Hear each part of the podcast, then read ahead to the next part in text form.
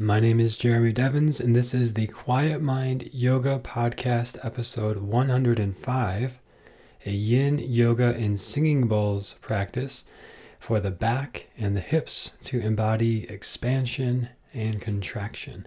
So, if you're new to this podcast, I know a lot of people find new podcasts around January. Happy New Year, welcome. I'm grateful you're here. My name is Jeremy. I've been teaching yoga in Austin, Texas since 2011 and working in health and wellness since 2003. This is my life's work. I love getting to do this. I'm super grateful for all my teachers and all the experiences that I've had to have so much to give back.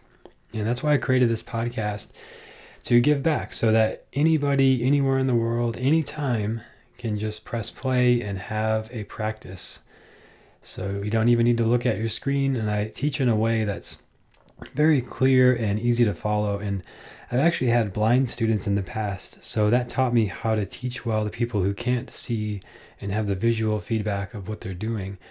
So that's why I created this podcast. So you don't even need to look at a screen. You can just press play and put your phone away and follow along. And every week I offer a new class in gentle hatha vinyasa yin, restorative yoga, meditation.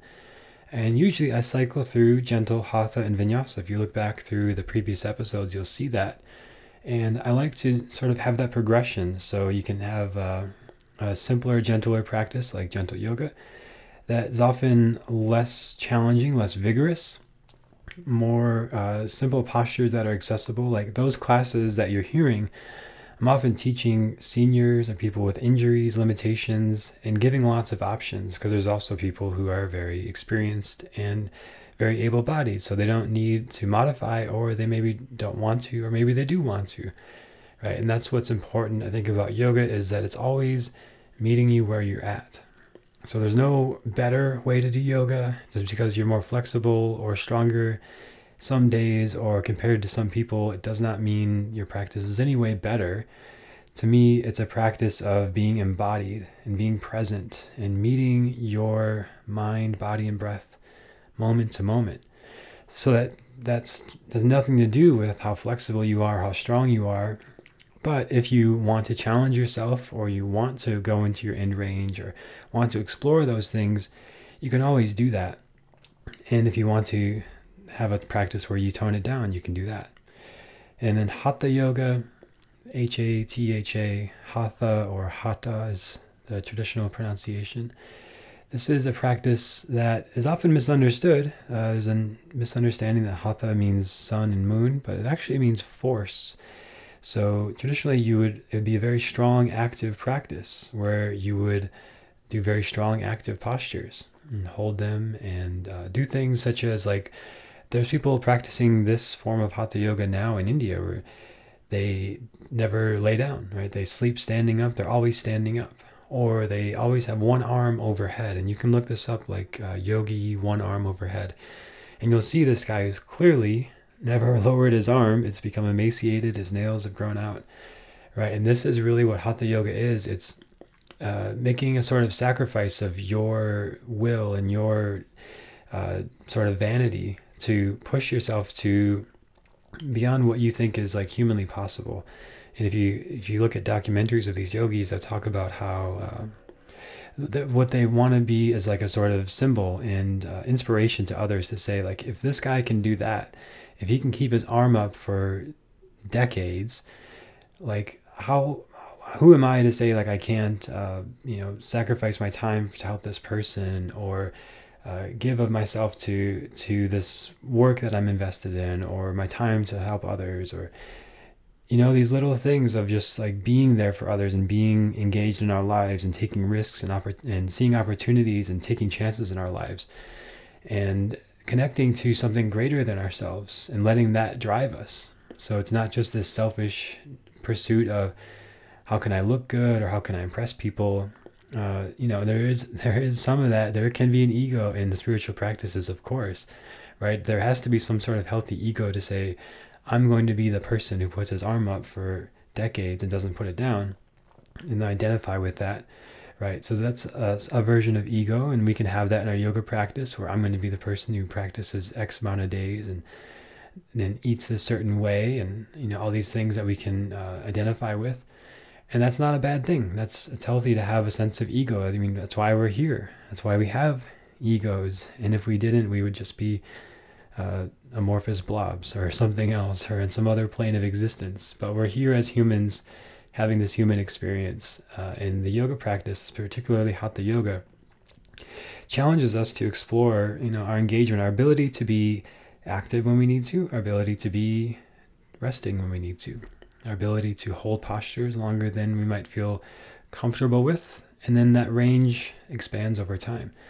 And then vinyasa yoga is the furthest extent of that, where we're always extending our range from being very active and very physical to moments of rest and complete stillness. And this is amazing at regulating the nervous system, which functions similarly, where we have the sympathetic nervous system, the active and at an extreme fight or flight mode of engagement.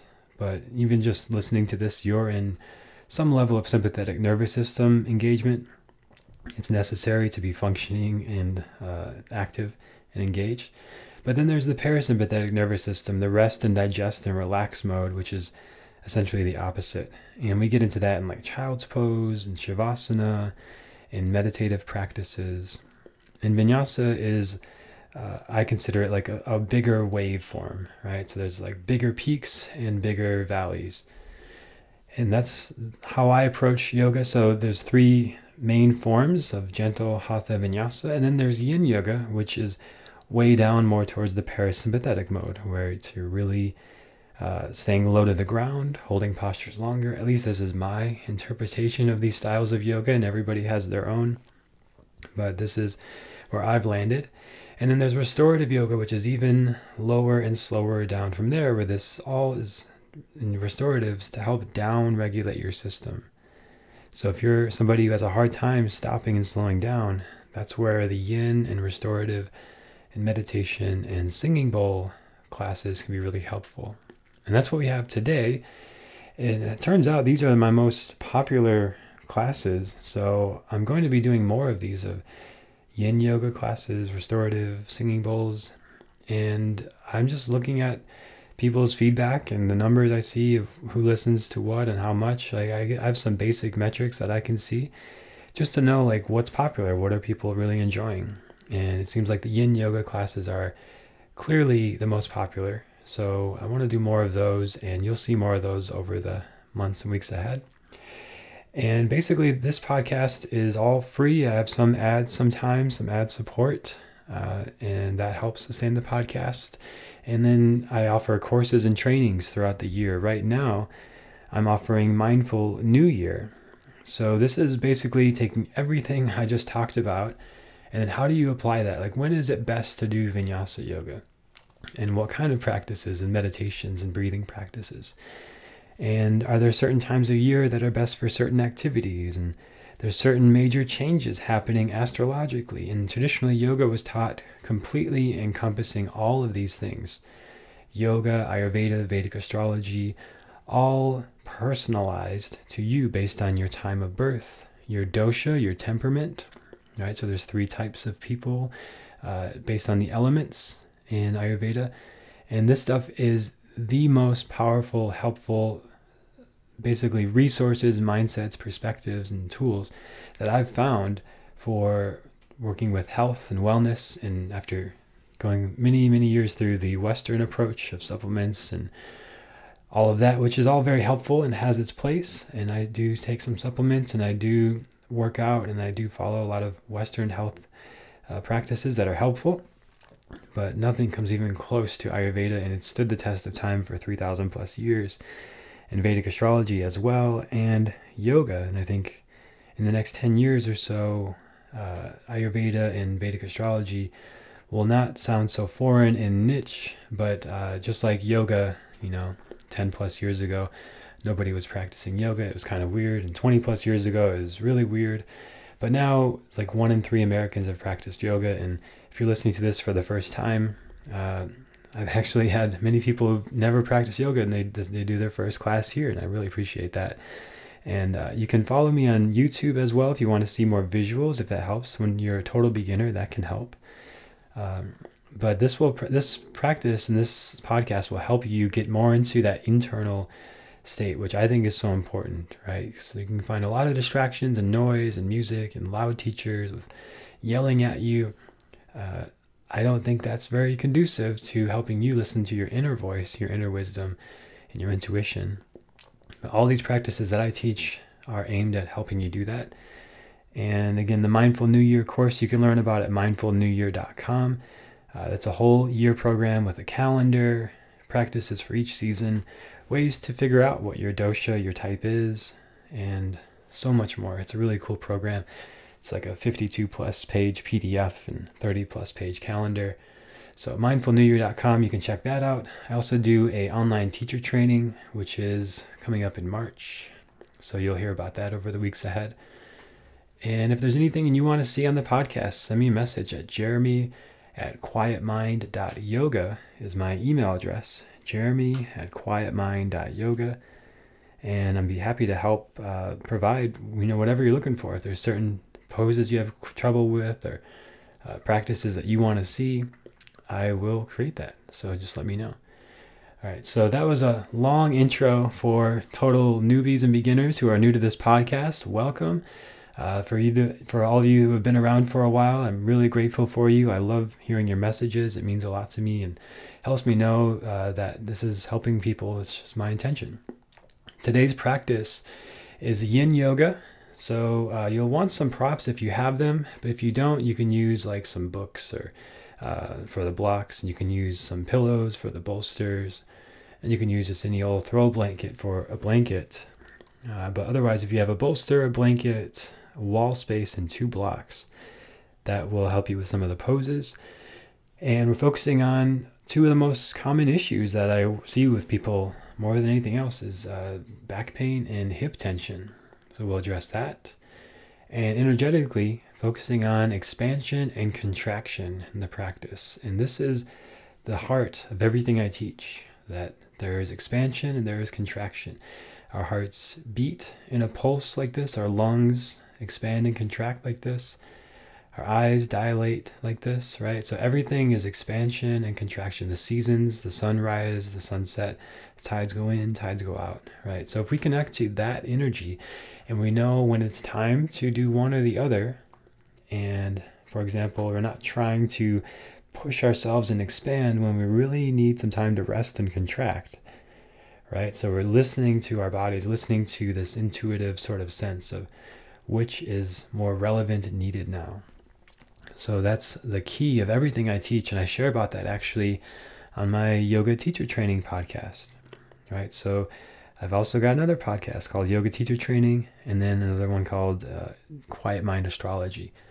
So you can find all that on my website, quietmind.yoga. You can see it all right there.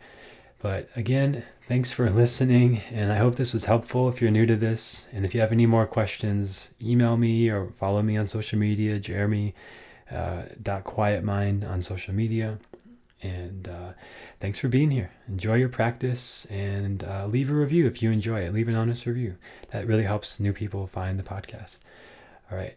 Have a great rest of your practice.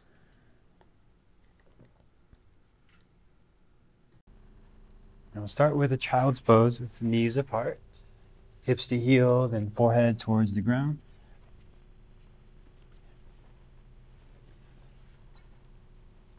And we'll use this to start with and just focus on the breathing. So once you're in the pose, it's usually not the most high sensation pose. But if it is, you can always put a bolster underneath the torso for a little support. It's a good place to just start focusing on the breath taking slightly slower, slightly deeper breaths down to your lower belly.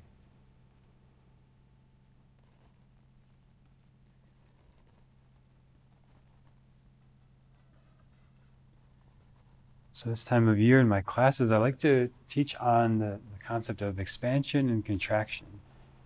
So in yoga, we're always working with opposites and opposite energies. And a lot of yoga comes from Hatha yoga. Hatha literally means sun, moon. So we're working with opposite qualities of, and, that, and usually it's active postures and passive postures. But in tonight's practice, we're emphasizing more of the passive postures because yin is all about being in passive postures. So we won't do any active postures. So to find that work of expansion and contraction, we'll first focus on the breath, feeling the expansion of the inhales, the contractions of the exhales. All right, for me, at least this time of year, I tend to get very excited and I love you know, setting intentions and planning the new year and focusing on the expansion. But there's always going to be a contraction, right? We can't just have inhales, we can't just have expansions. We have to have exhales, we have to have moments where we feel down or low energy or sad or even angry. Right? It's all just natural, just passing through us emotions. And in our practice tonight, we'll embody that in different postures postures that are expansive, and postures like this that are more contracted.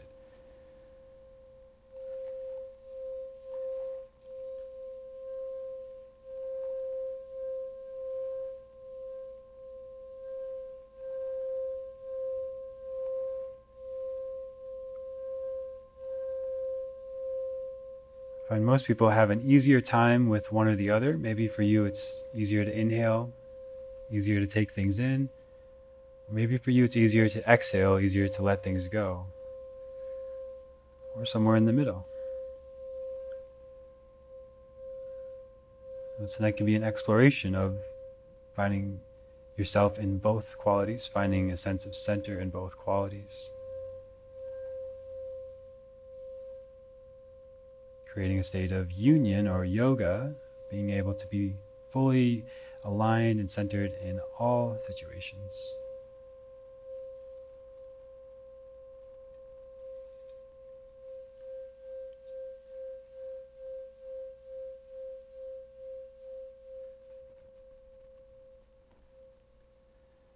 So move from this sort of contracted posture to come up to the hands and knees. And you can have a blanket under your knees if you want, a little more padding there. It's always good to pad the knees in general. And then you can have your arms come forward and let the forehead lower down to the floor in Anahatasana or the heart chakra pose. Hips stay over the knees and the chest sinks down towards the floor, creating a back bend in the spine or a spinal extension. Opposite of the spinal flexion we just had in the last pose. So you should feel a little arch in your low back, a little curve in the spine. And we'll hold and breathe here, embodying this more expansive quality through the chest and shoulders.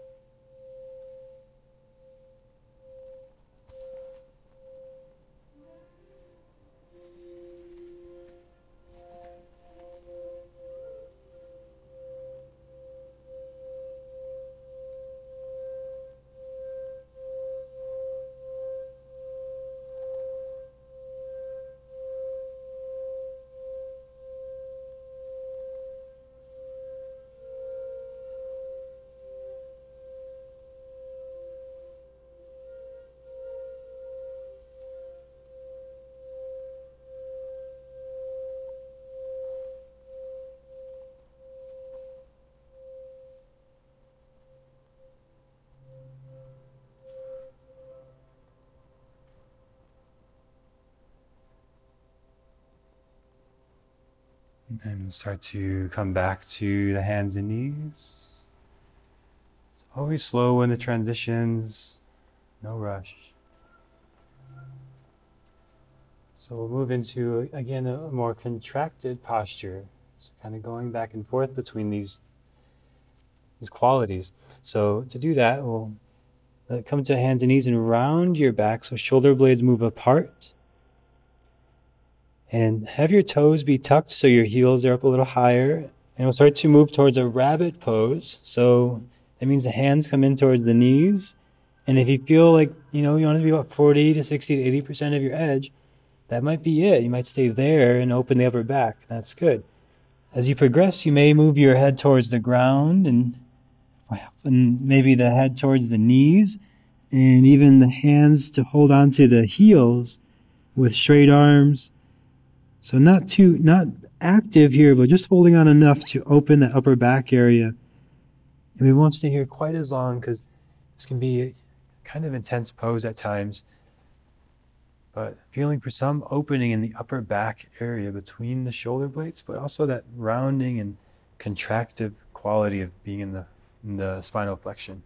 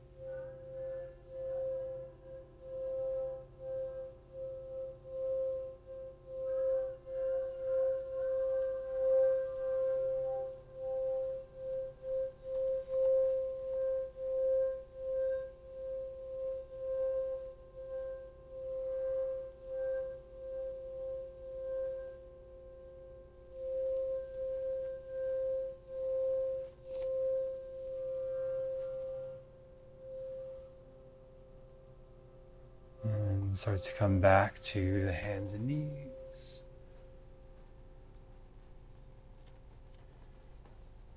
So now, going a little deeper into opening the chest and shoulders, you'll come down to your stomach and have the left arm straight out to the left, in line with the shoulder, and then roll onto your left side. So let your right foot land on the floor and if your head feels un- if your neck feels uncomfortable here, put a block underneath your head for support. Or if it just feels a little bit awkward, because again, we're going to stay here for a little while, so you want to feel like supported, able to stay. And then last thing, you could wrap your right arm around the back, palm faces away. And we'll hold and breathe here.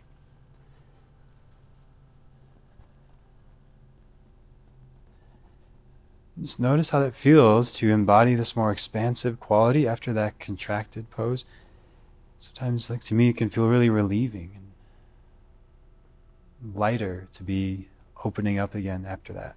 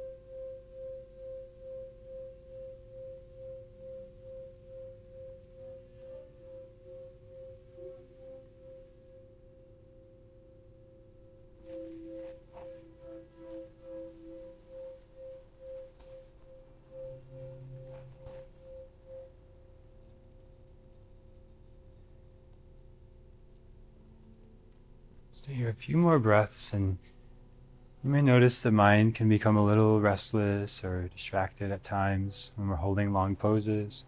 And that's okay. But if you can just be aware, just notice, oh, I'm thinking, oh, my mind is very active.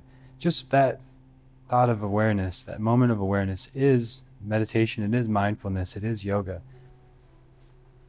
Right? We can't actually control our thoughts. We can only control how we respond to the thoughts. And maybe with practice, choosing to more repetitively think thoughts we want to be thinking, there's still a level of just witnessing and knowing that there will be thoughts that you don't want to have or thoughts that you can't control, and that's okay.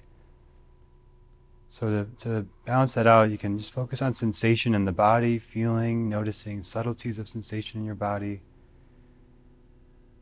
noticing the qualities of the postures, notice the points of contact to the floor. And of course, noticing the sounds and letting that sort of wash over the body as a way to bring the mind into the present moment.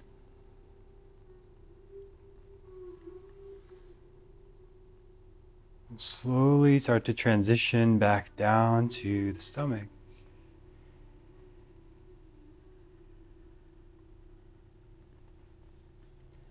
And we'll go over to the other side. So your right arm extends straight out to the right.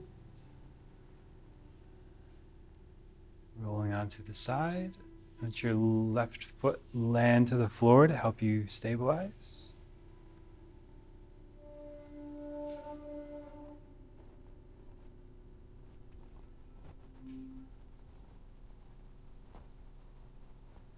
Now we'll hold and breathe here couple minutes.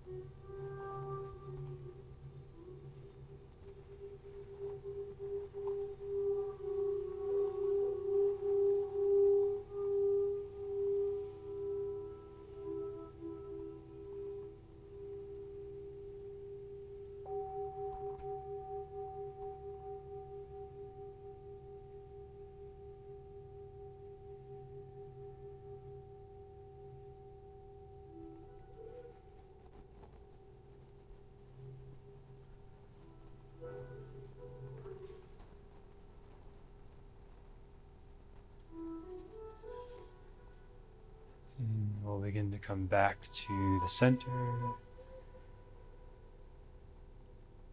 And slowly, yeah, it's no rush. Especially when we're working with these deep connective tissues. And you'll make your way back to the hands and knees. Now to thread the left arm underneath, left shoulder down into a twist.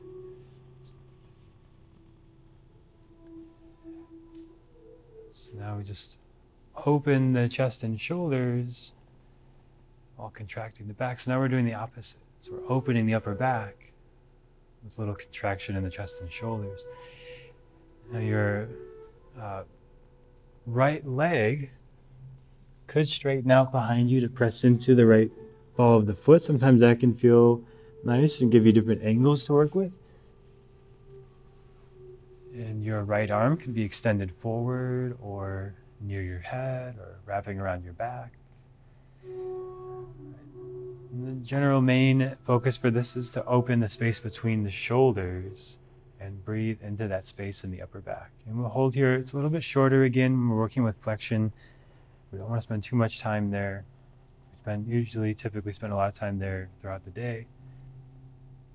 But still, some opening space between the shoulders, embodying this more contracted, contained, centered quality again.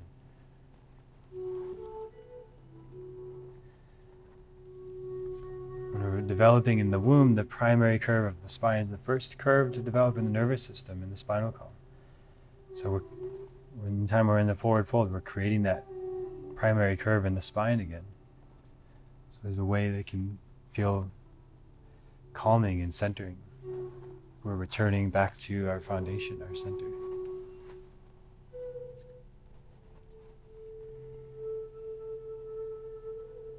Now slowly start to transition over to the other side, same thing.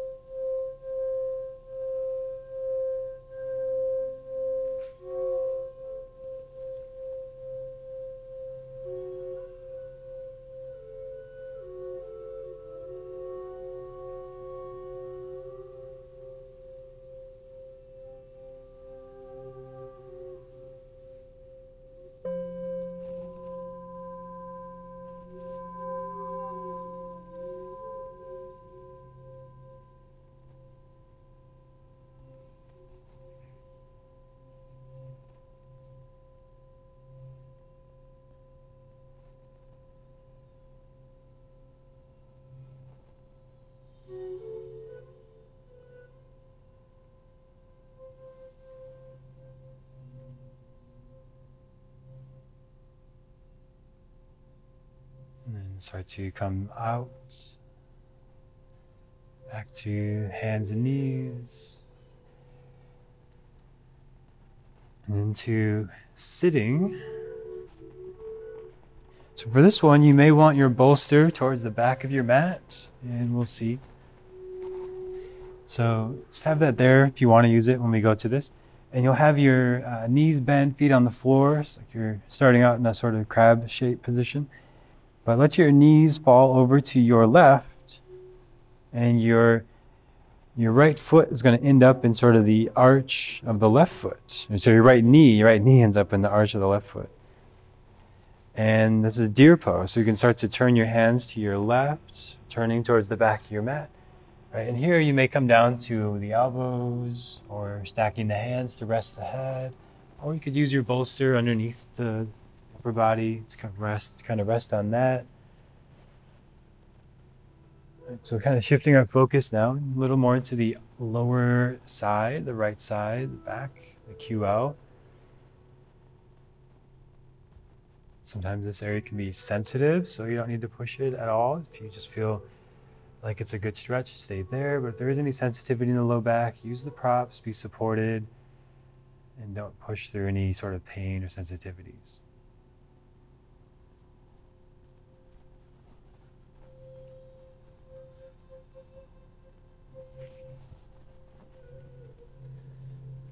We'll hold a couple minutes here on each side.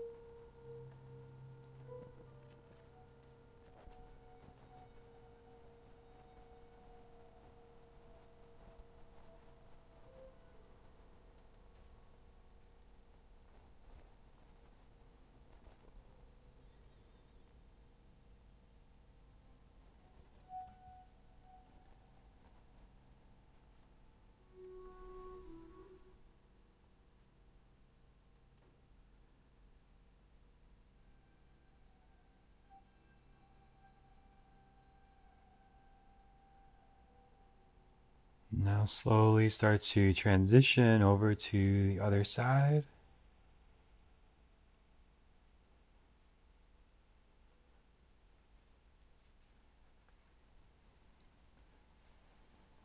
Take your time.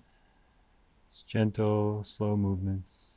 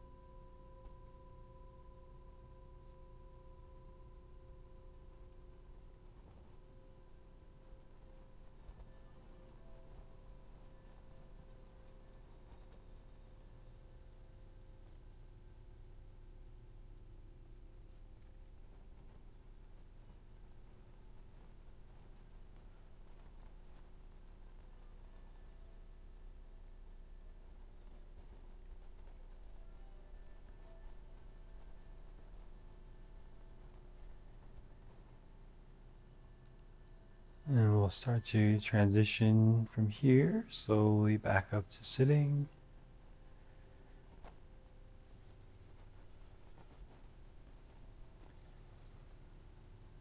So move the bolster to the side. So from that twisting shape, so that's a sort of contracted shape on the sides. So we'll go into an expansive shape on the sides in what's called banana pose. So you lay on your back and you'll have your arms overhead. Well, actually, first you'll probably want to bend your knees and move your hips over to the left, so left side of the mat and your legs down towards the right side of the mat, crossing the legs, crossing the ankles. And then the same thing, upper body, so shoulders towards the right side of the mat. And you can grab the left wrist, creating a sort of side bend here on the floor. It's a little bit of an awkward pose, but once you get it, you should feel a little bit of opening on the left side of the body. Start. Hips are to the left, and then feet are to the right, and upper body, or sorry, your arms are to the right. A little bit of the shoulders to the right as well. So if you feel feel it. It looks good. Yeah. And you can play with which ankle is crossed on top. That makes a big difference, right? So usually the um, one of those will feel more natural for you.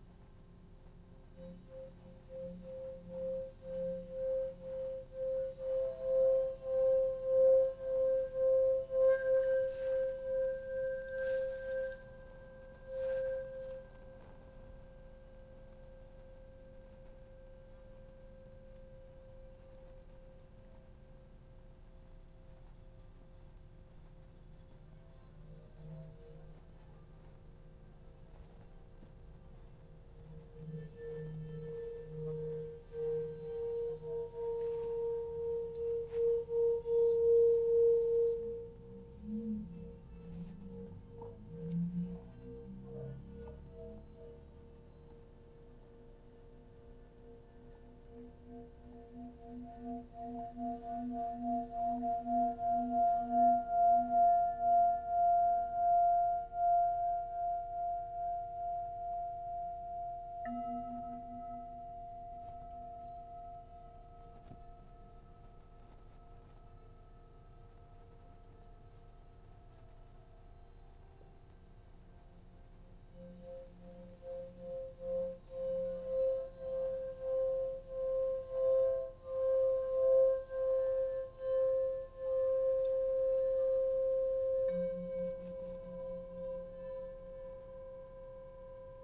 Slowly start to release this side and set up for the other side. And again, bending the knees usually helps a lot to kind of get into position. You can shift your hips to the right and legs out to the left. Shoulders and arms to the left. And this side might be different. See which ankle you want to cross on top, what feels most natural for you. Setting us up creates an expansive quality through the right side of the body.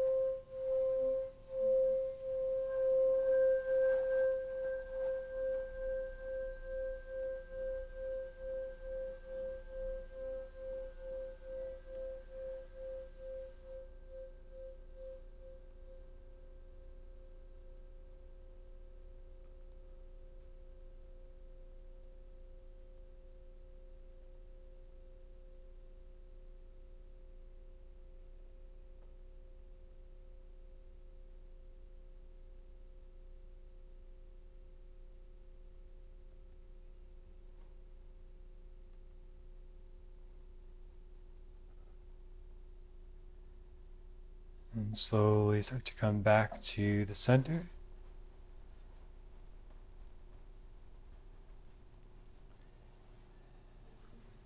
And from here, we'll come into a supine pigeon. So have your right ankle over the left thigh. And you might stay right here with your left foot on the floor, just gently pressing the right thigh slightly forward. Or if you feel okay here, you could put your left foot on a block. All right, so again, yin, less active, more passive. So if you want to use your arms, you can, but if you want to find a more passive version, use the block under your foot or two blocks under your foot, under your left foot.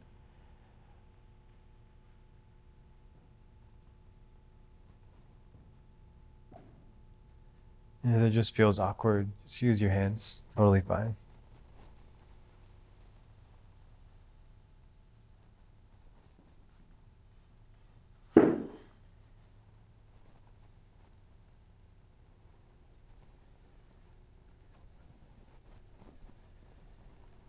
And we'll stay a little while. So if you're feeling like you want to go even a little deeper with this, you could use a wall space. You could scoot over to a wall and have your legs in the same shape but at the wall. And basically, the closer your tail is to the wall, the more intense this is.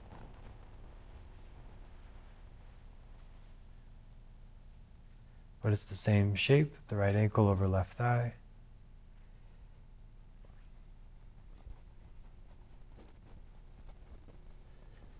and the intention to embody a more passive, restful quality.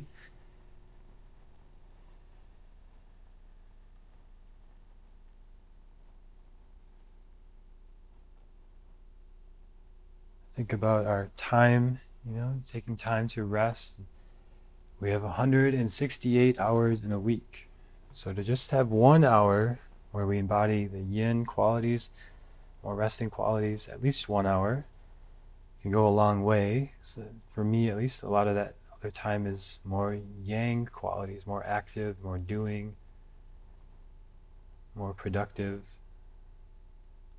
But if we just live, you know, the majority of our life in that that quality, we're going to become tense and stressed out, and obviously, it's going to lead to all sort of imbalances. So we need time, just like this, for these yin qualities to embody this.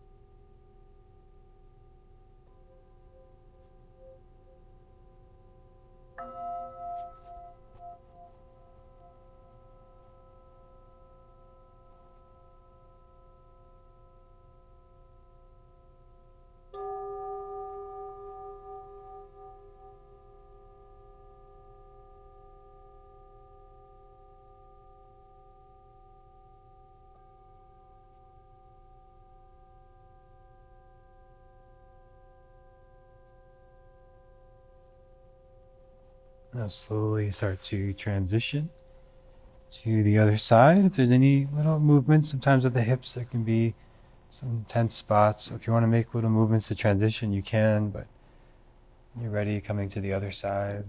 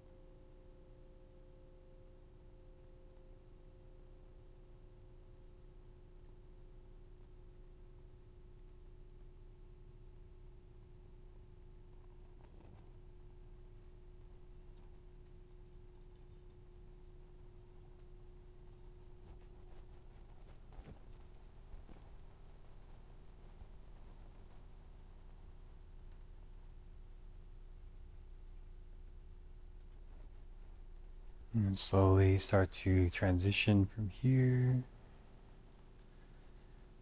from that slightly contracted quality of the pigeon pose to a more expansive quality with the Supta Baddha supine bound angle.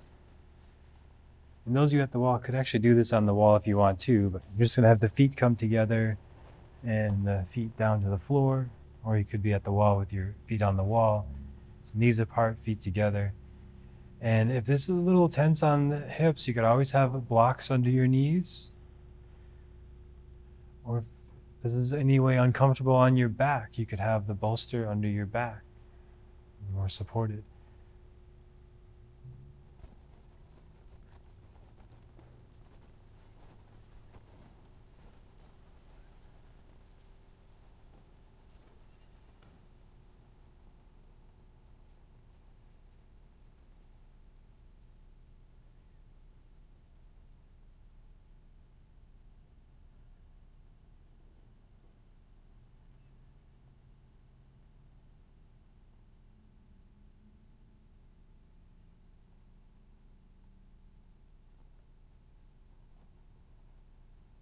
So, again, as we hold here, remembering that stretching is a neurological process, not necessarily just a physical process of the muscles. And as we go into deeper relaxation in our practice, the muscles can relax, and even the connective tissue, ligaments, tendons, fascia starts to allow more space to go deeper into this as well. So you may feel some tenderness tomorrow from these deep stretches, and that's okay. As long as you're staying in a healthy range here, not pushing it, no pain in the pose, maybe a little bit of discomfort, but no pain. Just relaxed breathing here. And our last stretching posture before Shavasana.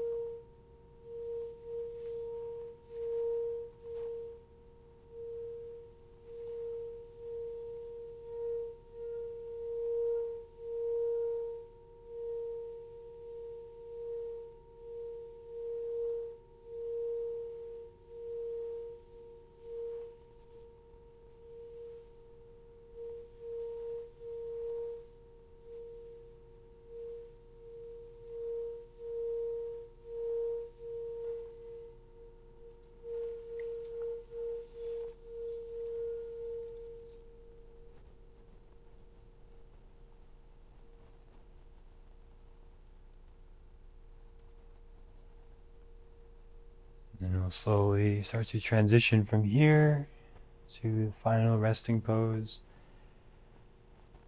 Shavasana. Again, you can always do any sort of supported version of this. You could lay on your bolster, you could have your bolster under your knees.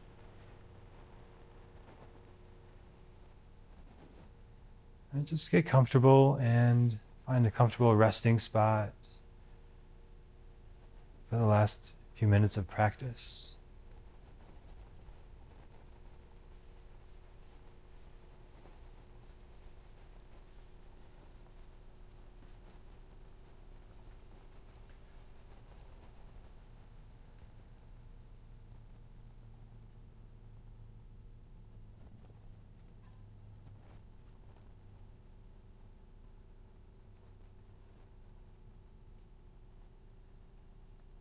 Resting in a more neutral, centered, aligned space.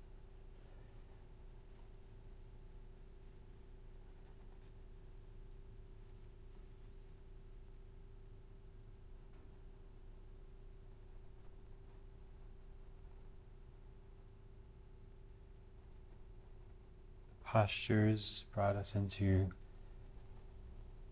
different ranges of motion and expansion and, and contraction, forward, back, side to side. Now we can rest in stillness in the center.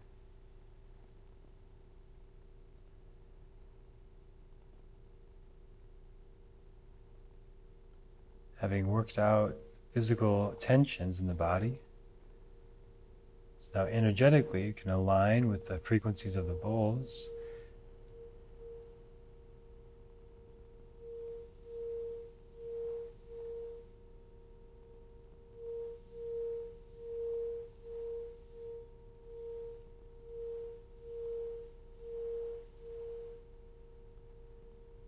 starting from the top of the head,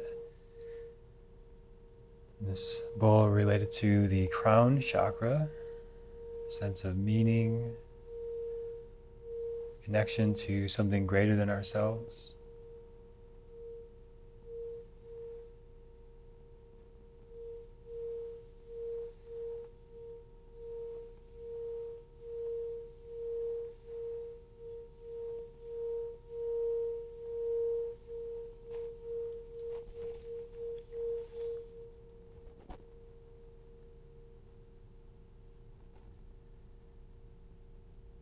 down to the forehead, the pineal gland at the center of the head.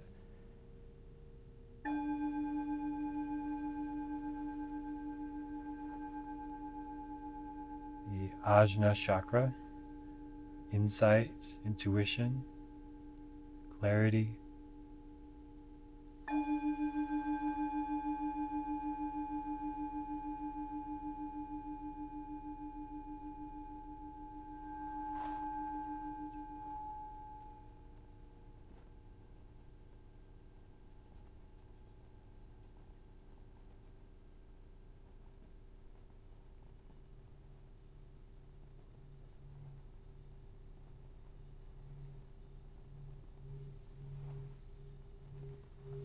Neck, our expression, truth.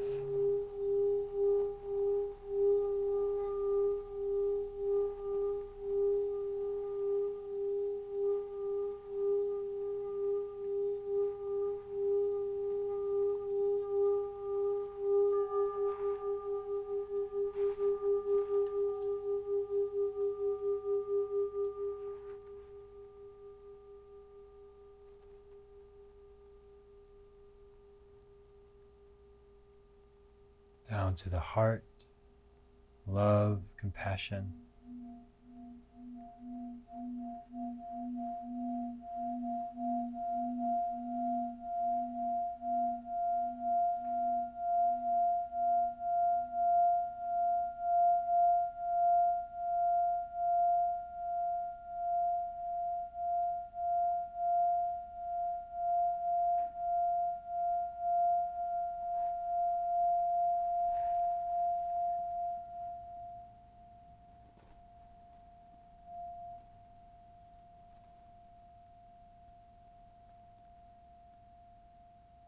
The stomach.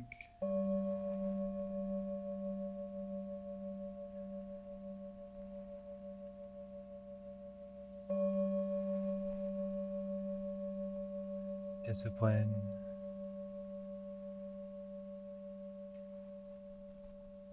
Sense of identity.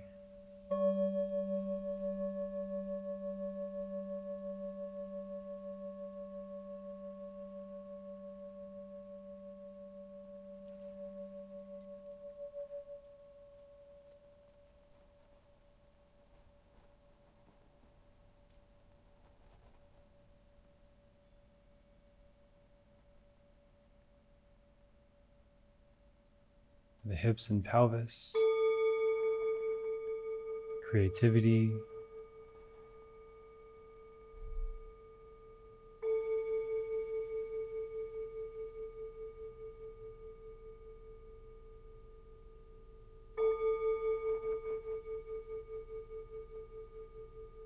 And the five senses.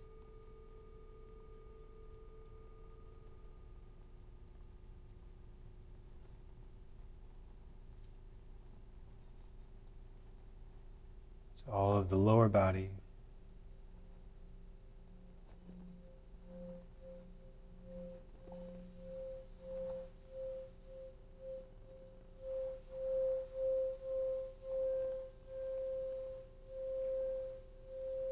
Foundational basic needs.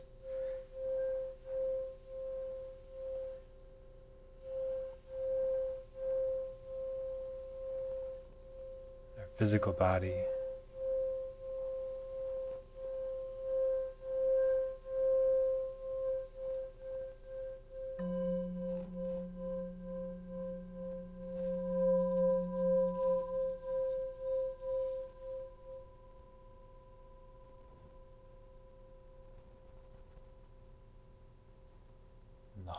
body, from the top of the head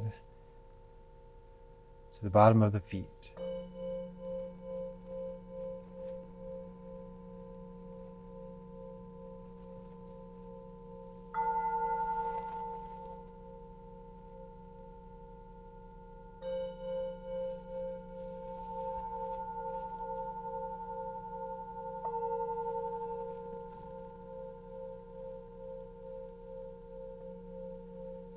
Access to expansion, access to contraction,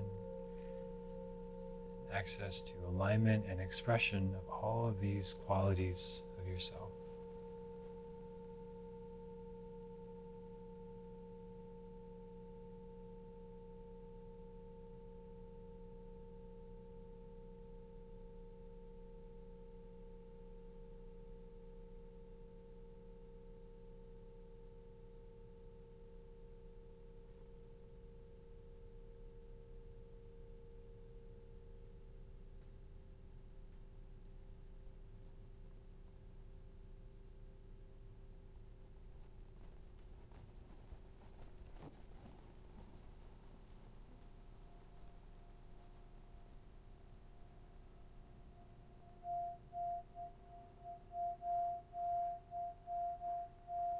Begin to make small movements of the fingers and toes, hands and feet, wrists and ankles.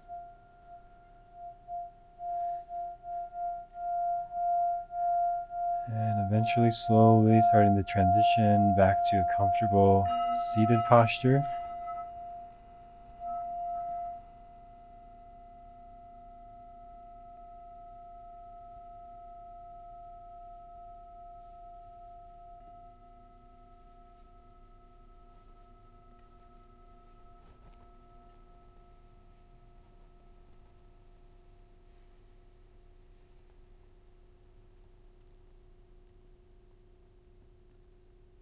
Sitting tall here, just letting your eyes close, resting in the space that you've created here. Just a moment of meditation, sitting tall.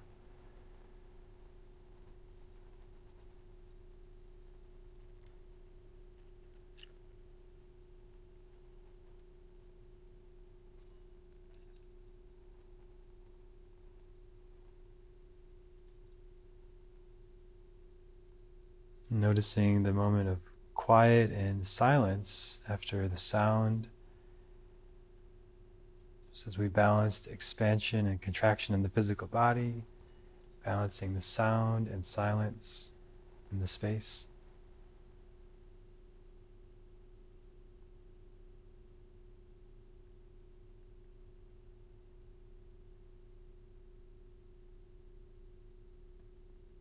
And we'll close our practice bringing the hands together at the heart, bowing the mind to the heart and to each other. Thank you for practicing tonight. Namaste.